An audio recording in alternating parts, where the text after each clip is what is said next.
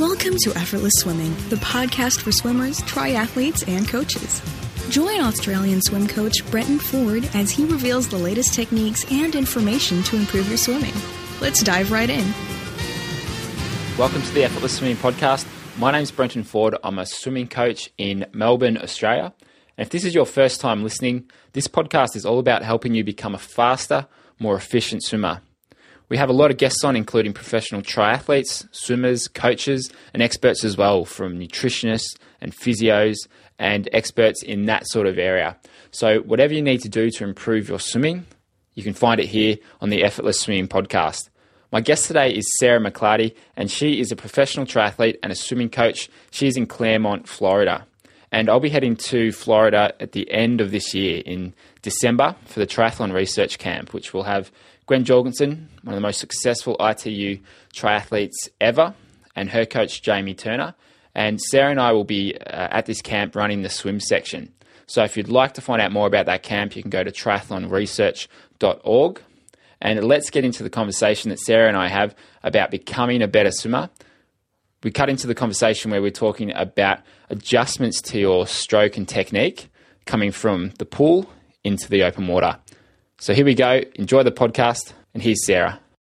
Definitely the biggest thing is stroke rate. Um, most of the people that I work with don't have a pool swimming background, so we can just start them from scratch and kind of just teach more of an open water swimming method. Um, there's been a few times where you have the uh, graceful pool swimmer come in to the pool, be able to dominate uh, swim practice, and then wonder why they're getting trounced in the open water. And um, that's you know just a bit of educating and and reworking into the um, kind of a higher tempo, and that's that's coming from the difference between the pool water that you're swimming through in your lane with nobody in it, blocked by the beautiful lane ropes with the huge gutters and the walls and everything that that take all the water movement out and there's no bubbles there's no currents there's no waves and then they've developed a stroke that works fantastic in that and now we're going out into choppy chaotic windy wavy and you know bubbly water from the other swimmers so um kind of just an education and a just the biggest thing is just focusing on stroke rate and becoming efficient at having uh, that high tempo to a to uh, adjust to any water situation that's thrown at you. Yeah, and that's um, that's what I've had to sort of re-educate a lot of my swimmers because they come from the pool swimming background and they're used to that perfect smooth stroke in the pool. And then yeah. you know now and now they do open waters and um, the first year or two they're they're okay at it, but they're not great. And then it just takes them a while to be able to adapt their stroke and to um, to sort of free themselves up a lot in their recovery and and tempo as well. Because if you if you try and take that perfect smooth stroke into the open water, then you just you can get knocked around by the waves and the chop, and you're just not able to really um, cut through the chop like you can if you just you know, have that that wider. Recovery higher over Absolutely. top. And uh, and that's what, and especially sorry, especially no, sorry. from from down under, it's not looking like Ian Thorpe and Grant Hackett. Like that doesn't work. And that's such a hard thing for the same for us to grasp up here. It's like, well, I've seen Michael Phelps and I've seen Ryan Lochte. I'm like, no. you know, it's that's fantastic. If you would like to sign up for a swimming, you know, pool swim meet, that's great. Well, let's talk about that. Um, but it's yeah, it's a whole different thing. Yeah, absolutely. And it took me a while to adjust as well. I mean, I first did my first open water swim when I was, I think, 15 or 16, and I was I was really good in, in the pool. And then I had guys who were um, quite a way off me in the pool, and they beat me in the open water. And I got uh, I was getting really frustrated with it because I didn't know I had no idea what I needed to do. I didn't know about drafting. Um, I, I, and you know I was, I was fitter than these guys, but they were, were flying past me. So yeah. it's uh, it sort of takes that. Um, uh, takes getting beaten, takes that sort of failure to to open up your eyes and realize what you need to do to um, to make that adjustment for the for the open water. Or you just have a coach that prepares you ahead of time so that you don't have to. Yeah, you don't have to go through the the depression stage. yeah, that, that's that's uh, the the better way to go about it. Yes. With, with uh, triathlon swimming specifically, what? How do you tell your athletes to uh, to pace the swim or or go out? So I mean, it obviously depends on the different event that they're doing, but what are your sort of general um, what's the general advice for most athletes? Yeah, that that varies from event to event, and of course, it varies with the athlete's level as well too. But um, we prepare for that initial high adrenaline, high heart rate, craziness off the start. We don't um, ignore it and shy away from it in practice. And, um, you know, people are coming to me as, I'm training for an Ironman. I do half Ironmans. I do these long swims, and then they definitely raise eyebrows when I ask them to do 50s all out. You know, with my stopwatch in hand on the pool deck. You know, it's it's like you know what, why, huh? You know, like I need to get in 4K of swimming. I'm like, no, today is fast 50s, and um, so approaching every different aspect of the race and training for it is is the first thing that I focus on and um, being prepared for it. So we discuss how to swim the race by training every different different aspect of it from the initial sprint to um, the active recovery and the same thing goes for the days where we do uh, 150s, it's a 50 all out sprint immediately into 100. You have to keep moving. I, you know, they come into the wall and they start hanging on it after the 50 sprint. I start throwing things at them. You know, you got to get off the wall. You've got to learn that active recovery, which is super hard for a land based athlete to grasp in the water because you go from a hard bike effort or a hard run effort to going easy. It's, you know, no problem. You're breathing, breathing, breathing, breathing, breathing. But then we try and do that in the water. And that is a huge thing for people to, to try and understand. And I say, listen, if you have to roll over on your back, because that is what I want your first reaction to be rather than panic mode. I need a lifeguard. I'm going under. Um, so yeah, just just some ways that we prepare for the craziness that goes through the race. Um, but the pacing, um, of a race, again, embrace what it is. You can't train for a single paced um, long distance swim because that's not what it's going to be. That's what you might want it to be, but the race won't, and and your adrenaline will not let that be what it is on race day. Yeah, definitely, and that's that's something we do as well is prepare for that that fast start, and then to be able to lower your heart rate and settle your heart rate and get comfortable. Like a, set that we did yeah on uh, on Monday was five four hundreds, and the first fifty was close to all out, and then the next hundred was uh, was around ninety percent, and then the last two fifty was uh, just just aerobic pace, very comfortable. But just being prepared for that that initial rush, because even if you want to go easy at the start, there's going to be swimmers coming over the top of you, coming from the side, and that heart rate's going to be up, the adrenaline's going to be up, and you've just got to uh, be you, you know you want to be able to do that in training. So when it comes to race day, it's easy, you're used to it, and you're prepared for it. Exactly. Even if some people go, "Oh, you know, I'm I'm going to start to the back of my wave, and I'm going to let all the racers go, and I'm going to, you know, stay in my nice easy pace." Those are the people that then get trounced by the next wave that started two minutes back, and again, they weren't prepared for the inevitable. So it's it's preparing for what you what we as the coaches know is going to happen out there, no matter what, and then sending our athletes out uh, ready to go.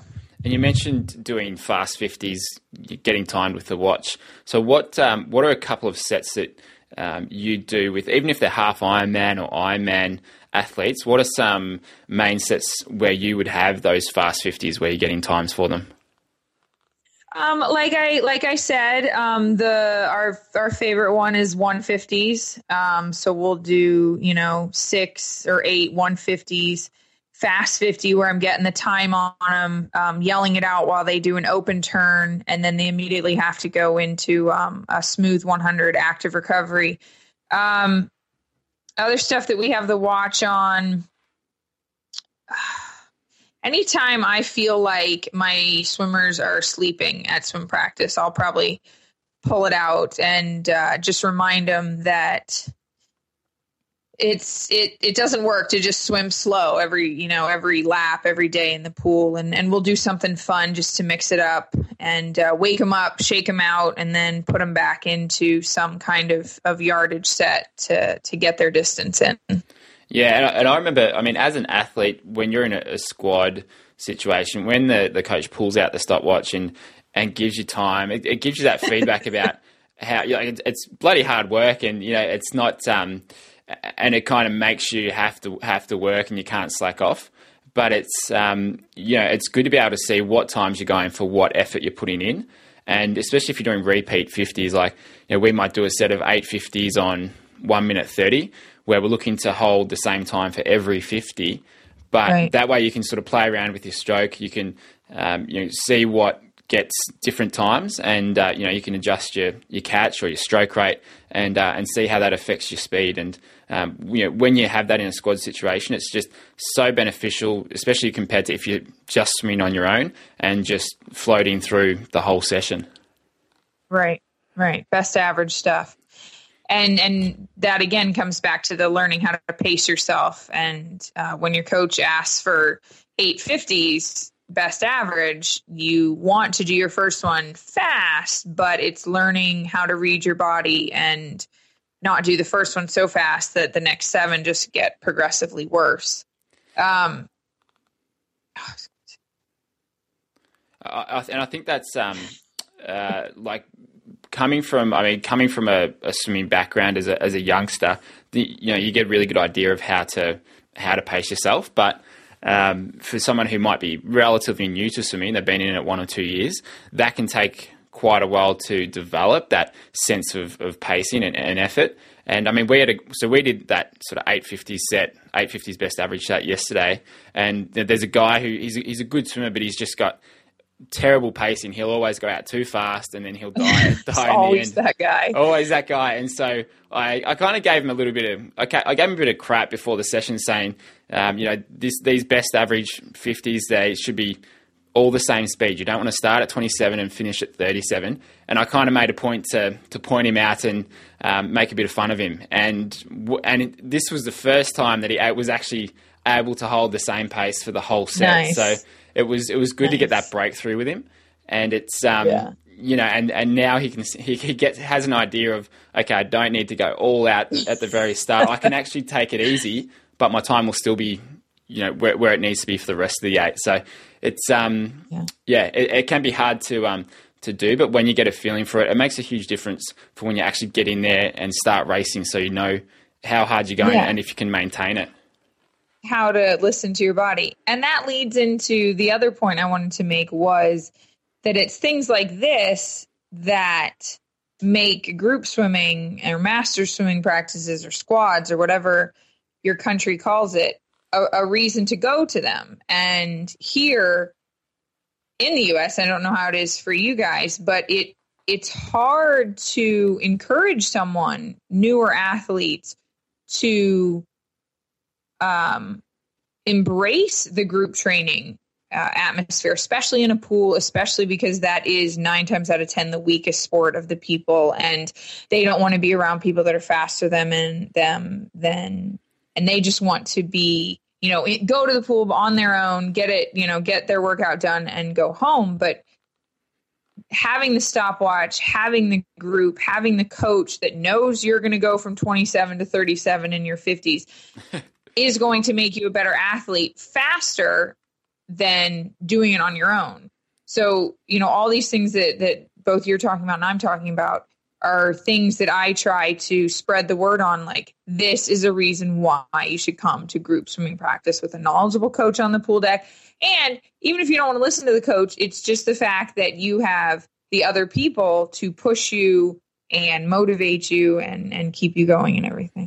Yeah, ab- absolutely. And it's you know if if you're not you know if that's your weakest leg, the the swim leg, then it it can be tempting to sort of hide you know hide and, and go and do your own hide. session and just yeah. you know and and just and plod along. But you know.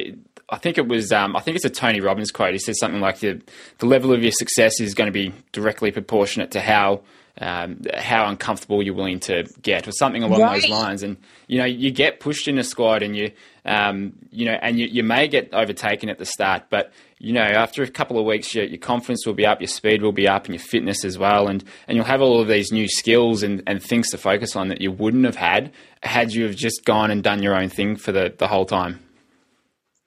So many people, so many people, they just go to the pool and swim back and forth by themselves, and oh, it's so much benefit from from training with other people. Yeah, definitely. And, and I, I did a uh, just a, a, podcast last week on uh, mistakes that people do in workouts, and um, and one of the things I, I, see quite regularly with swimmers who haven't been to a squad is sometimes their sessions might just be two kilometers straight. There's no non-stop swimming. Oh, yeah. that's the best. Yeah. That is the best. Because you can, you know, yep. you can just totally change your fitness by by having some some workouts to to follow or, or joining the squad, and you know, by being able to change that pace, like we were talking about geez, it can make such a difference to your your pace when you're racing.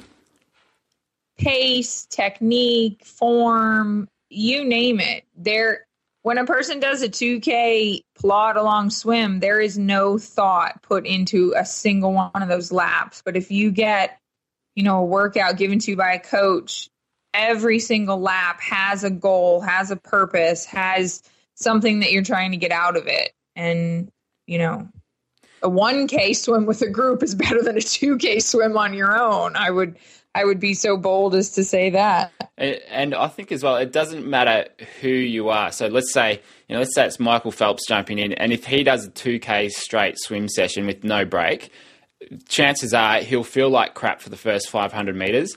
And then even as he goes on to the 1k 1500 his technique won't be as good as it would have been if he'd done some interval training, taking some rest at the end, because um, you know everyone feels pretty crappy when they first get in, uh, and then you've got to have that rest, and you've got to be able to break it up and and take that 20 seconds rest at the wall to sort of refocus, reset, and go about your stroke. So even the the top guys in the world aren't going to feel good swimming 2k straight. Nobody does it. Nope. No, that yeah, that's that's right. Uh, with um, and I mean, you you come a, come from a, a, professional triathlon background. So, what's your mindset when you uh, are going into the swim? So, before a race, what sort of things are you thinking, and what sort of things are you thinking about when it comes to the, the swim leg of your your races? Probably a pretty unique answer to that because um, I pretty much go into every swim knowing that I'm going to be leading it. So I have a different um, prep mindset. Um, it's what what do I need to do to get to the front? Because there have been times off the start, things have gone wrong. I've gotten caught up in the chaos. I am in the chaos going, what are these people doing back here? No wonder I'm winning all the swims. They're sitting back here having like fights. so, um, uh, figuring out my best method to get out of the chaos as quick as possible because while the swim is my strength, I don't want to waste any excess energy during the swim. I want to get to the front, I want to do my swim, I want to get out of the water and and start racing after that. So it's studying the course and there have been instances where um, I've been leading a swim gone the correct course, come out of the water, and suddenly I'm coming out of the water with a group of 10 women because they misread the course, were instructed to go the wrong way. I don't know what happened. They they ended up cutting the course. So, you know, no matter who you are, no matter where you are in the pack, it's always important to know the course. But for me, not ever having anyone to follow, it's making sure I know what buoys I'm going around, what I'm looking for, what the correct path is. Um, I'm the one running the course through with the officials on the starting line going okay it's that buoy that buoy and we have to keep that buoy on our right you know and and verifying all that.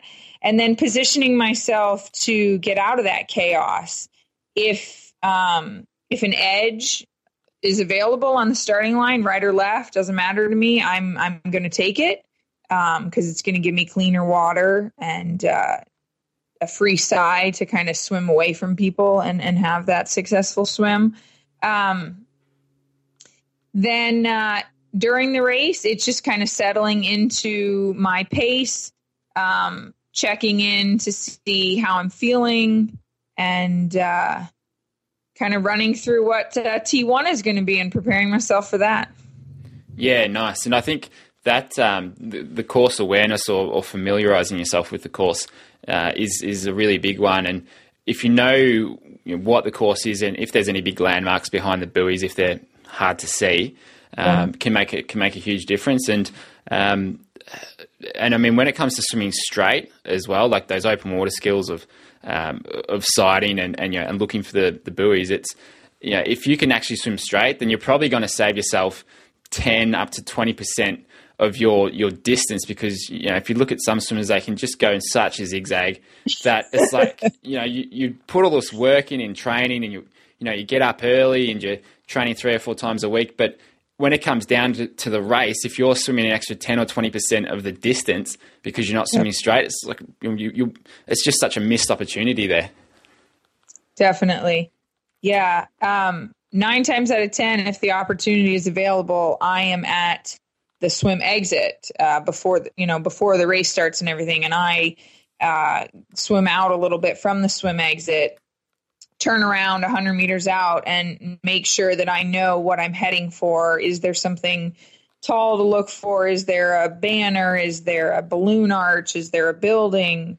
Um, and know what I'm heading for at that swim exit because you know, whether you've been in the water for 10 minutes or an hour and 10 minutes, your goggles will be foggy by the time you get to the swim exit. so you want to make sure that you know what you're looking for um, those last couple hundred meters when you're heading into shore. And, and the same goes for swimming straight. And I find that um, the the straighter athletes, the straighter swimmers are the ones who don't shy away from open water swim training. And those are the ones that are going to the lake once a week on the weekend, you know, and doing an open water swim and getting away from the black line and the lane ropes. And if they're not straight swimmers, they're making themselves straighter or they're aware that, you know what, my stroke does drift to the right all the time. So if I just think about going to the left when I'm swimming, you know, suddenly I'm going in a straight line. So, though, you know, the more open, it's not so much the more swimming that you do, it, it's the more open water swimming that you do to, to get that straighter line. Yeah, absolutely. And for a lot of people, it's just sighting more often as well. I mean, you know, you need to be sighting every six or seven or eight strokes if you know if you have a tendency to drift off course or um, you know, if it is hard to see the the buoy. So, I mean, sometimes you can put your head down, take twenty strokes, and go for it, but uh, a lot of the time you, you need to sight really regularly, and you're going to be better off doing that than than going off course. Yeah, and developing an efficient sighting method too um, and training it. Um, I can tell a funny story from the longest open water swim World Cup I ever did. It was uh, 18 kilometers in Mexico, and the final 5K, I I couldn't lift my head. There was it wasn't even possible to slightly lift my head out of the water by that point. So I had my uh, my uh, person that was in the boat uh, giving me food and water and everything point to the finish line. and I could breathe to the side and see where they were pointing, and, and I could go that way. So, um, developing an efficient sighting method and not just employing it on race day, or you're going to be suffering for it, but uh, doing training in the pool, doing Tarzan drill where you swim with your head out of the water, or water polo drill, whatever um, you call it. And I actually do a fun thing with my swimmers if we have an opportunity to have the lane ropes out of the pool. Um, I'll stand on the opposite end of the pool and move back and forth as they swim across. So they have to change their direction based on where I am um, standing on the pool deck. So I'm the moving buoy, I'm the moving target that they're heading for. That's good. I like that one. We've never uh, done that with our with our squad. I love to um, to get 10, 12 people in the lane and have them uh, sort of do just get used to the pack swimming. And, uh, yeah. and quite often we'll get the, the slower swimmers to start up the front, have the faster swimmers at the back, and um, you know, and have them gradually move move through everyone, and that you know that gets people comfortable of getting swum over or, or bumped into the side, and we've had a few black eyes from it, um, so we got to, we've got to be careful with it. But um, it's uh, all you know, overall, it's a it's a good um, exercise to to get used to those open water conditions if you're not out there in in the sea or, or in the lake. Yeah. Um, the last time my club team played sharks and minnows was when uh, one girl got her nose broken. no more, no more sharks and minnows when I was in uh, club swimming. Oh Jesus! Yeah, there's um, I'm surprised a couple of my swimmers haven't broken their hands when they when someone you wax um, swimming oh, swimming in the opposite yeah. lane, wax the hand. And as as a coach, you know, it might happen. I reckon once a fortnight, you, you hear someone whack hands with the person in the other lane. And uh, and you just cringe and you go, oh Jesus! Or if someone's swimming in the middle of the lane, or they they're starting to drift over, or someone's overtaking, and you can just see. You start yelling yeah. from the pool deck. You just you're wide. It's a train wreck. You can't stop. You just yell, "Oh, stop! Stop!" It's, and you, yeah, you can see it happening, and then sometimes they'll move out of the way just in time, and other times it, it won't be so pretty. But um, that's uh, it's a funny thing as a coach, just watching that happen because you cannot stop it.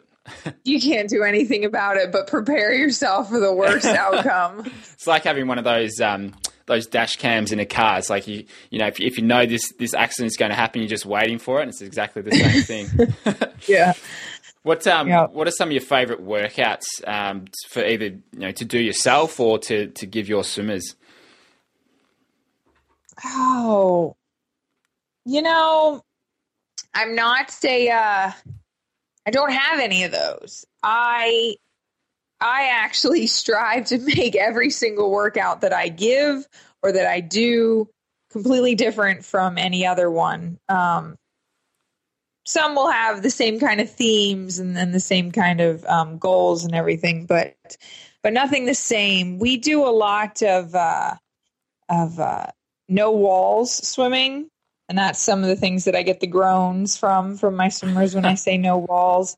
Um, because you know I'm coaching in the pool. I've got a majority of triathletes, and some of them I know are never getting in the open water until race day. So you know I send them off on 500 no walls, and they've got to either flip or turn at the tee and and start going again, um, just to kind of mix it up, take the rest out, um, and uh, but we have a, a cool training facility here in Clermont where the public beach on the lake has um, it's about 200 meters in length, and there's a, a line of poles um, out in the water about six foot depth of water.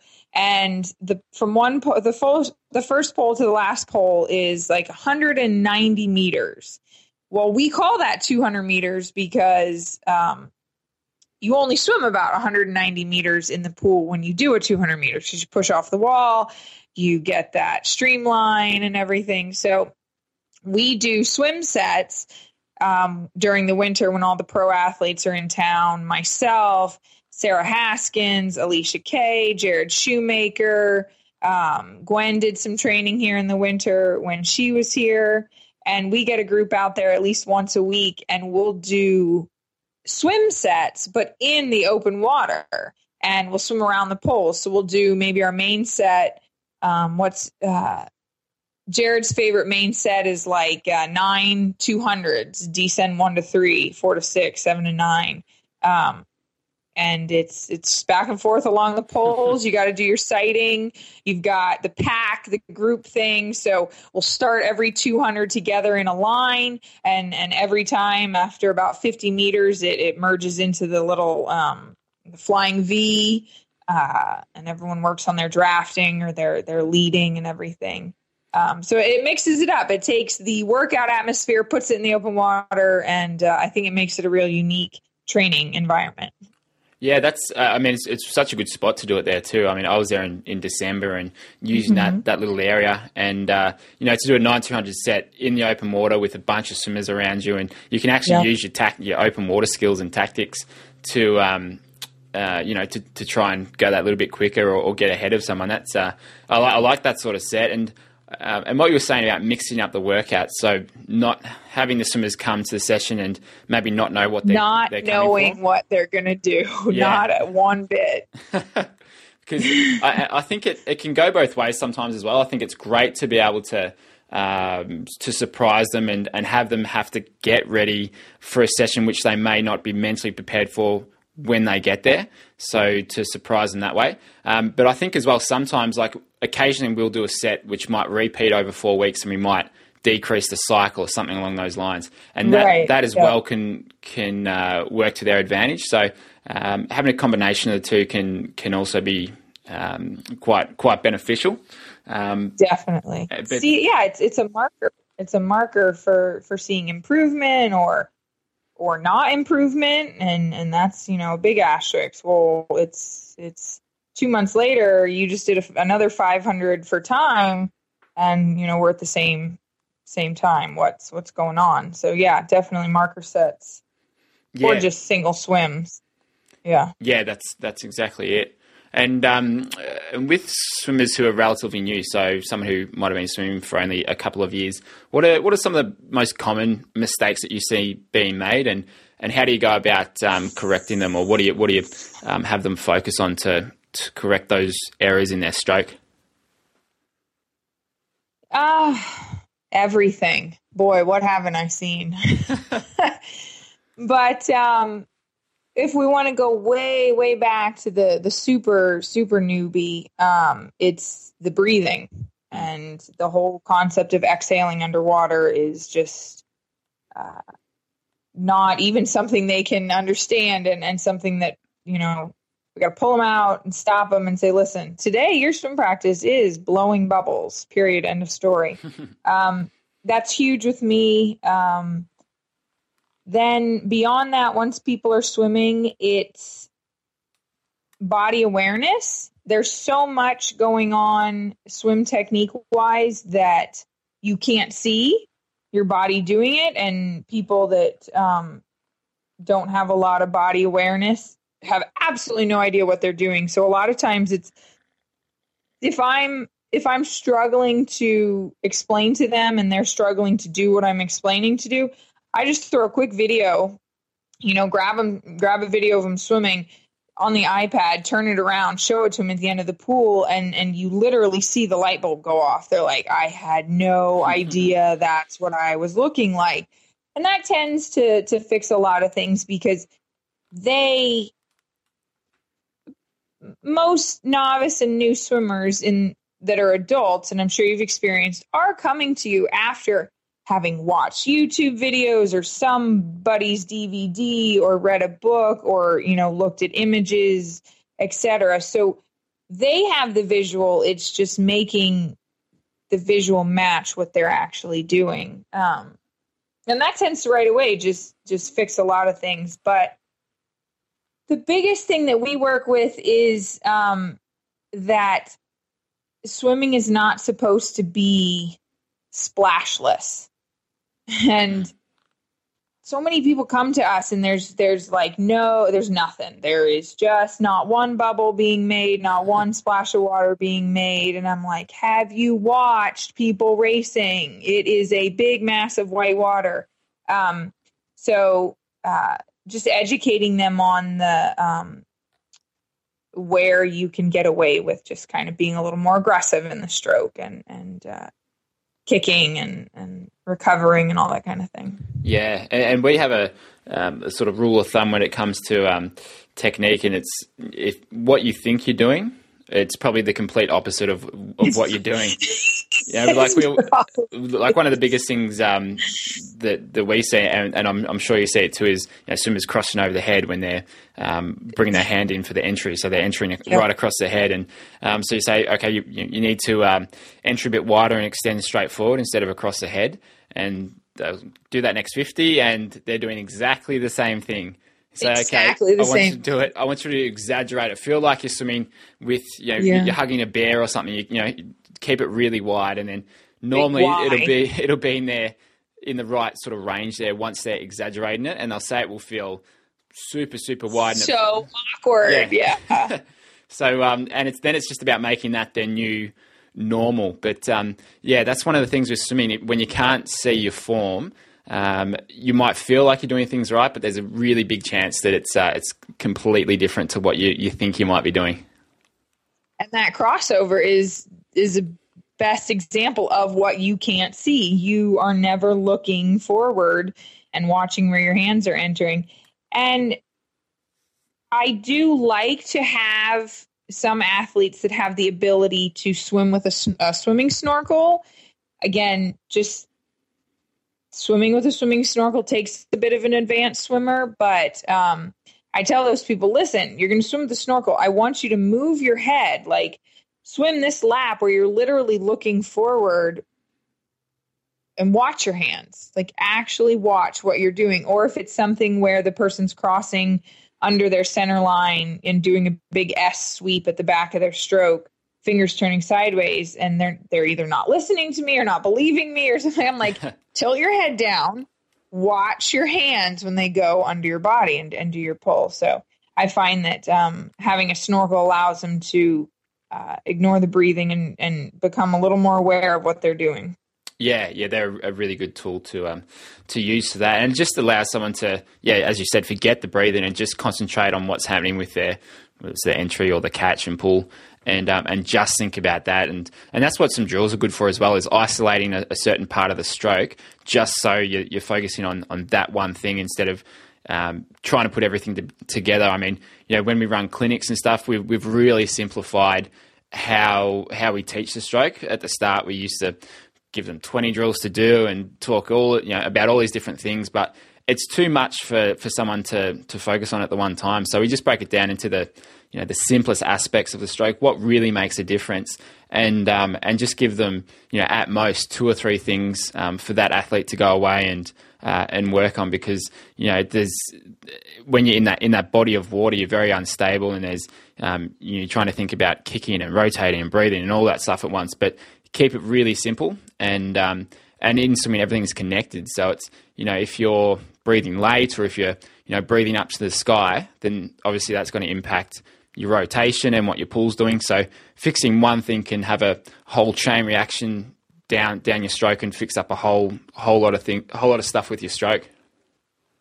Definitely. The first thing that we do with every clinic is have all the swimmers get out in the pool, spread out, and we tell them float.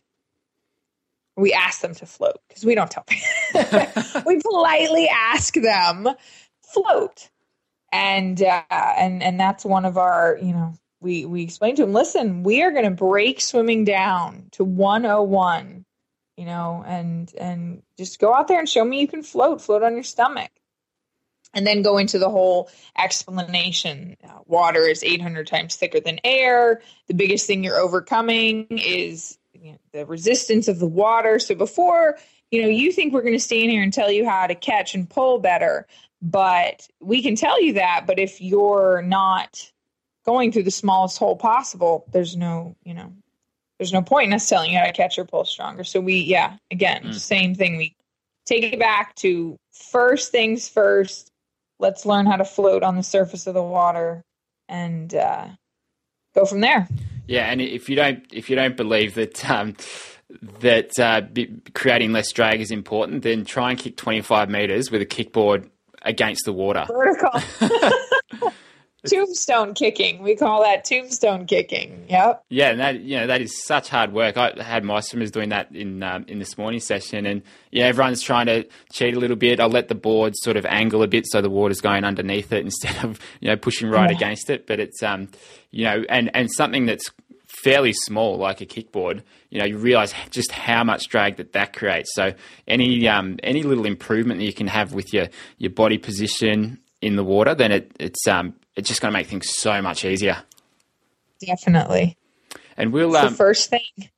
Yeah, that that's right. I, uh, well, I think we're on exactly the same page when it comes to um, to to teaching swimming. Is you know you've got to start with those very basic concepts, and uh, and even for for good swimmers, you know, it, sometimes it just takes reminding about about the basics of um, of breathing or, or, body position, whatever it is, and uh, and then you want to build it up from there.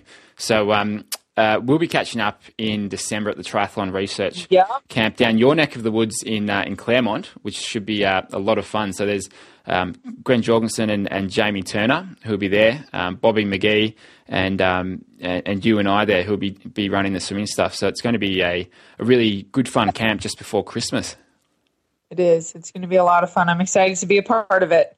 Yeah, definitely. And um, uh, and you've got uh, some squads that you run there in Florida, um, as well as um, some other websites. So, what are those? Uh, if someone wants to get in contact with you, or if they um, would like some workouts, or or have a look at what you're doing, where can they find that? Um, our business and our website is uh, swimlikeapro.com. So it's swim da- with a dash like dash a dash pro.com. That's uh, that's my little swim coaching business, and there's a uh, link to my workout blog that has like a thousand workouts from when I had all the time in the world and I wrote them all down. I don't have that time anymore, so it is not updated. But there's five years of three weekly workouts on my blog. They're a lot of fun to uh, go back and look through. Um, yeah, but I'm in Clermont, Central Florida. So the next time anyone comes to Disney World with the family, leave the kids with Mickey and come over and uh, do a swim session with me. Yeah, well, I think you're the um, you know you're I, when I was there last year, I uh, uh, told a couple of friends who are triathletes, and they said, "Oh, you you got to go and join um, go go and swim with Sara's squad." And um, although I didn't get any free time to be able to do that, it uh, it seems like everyone who's in the swimming or triathlon world over there um, knows you and, and, knows your squad. So it's um, yeah. yeah. it's going to be yeah, it's good. Uh, it's going to be good in December once uh, once I can get over there. Very cool. Safe travels. Thanks for joining us on the Effortless Swimming Podcast. To get transcriptions, bonus videos, and to be the first to hear about new episodes, go to swimmingpodcast.com.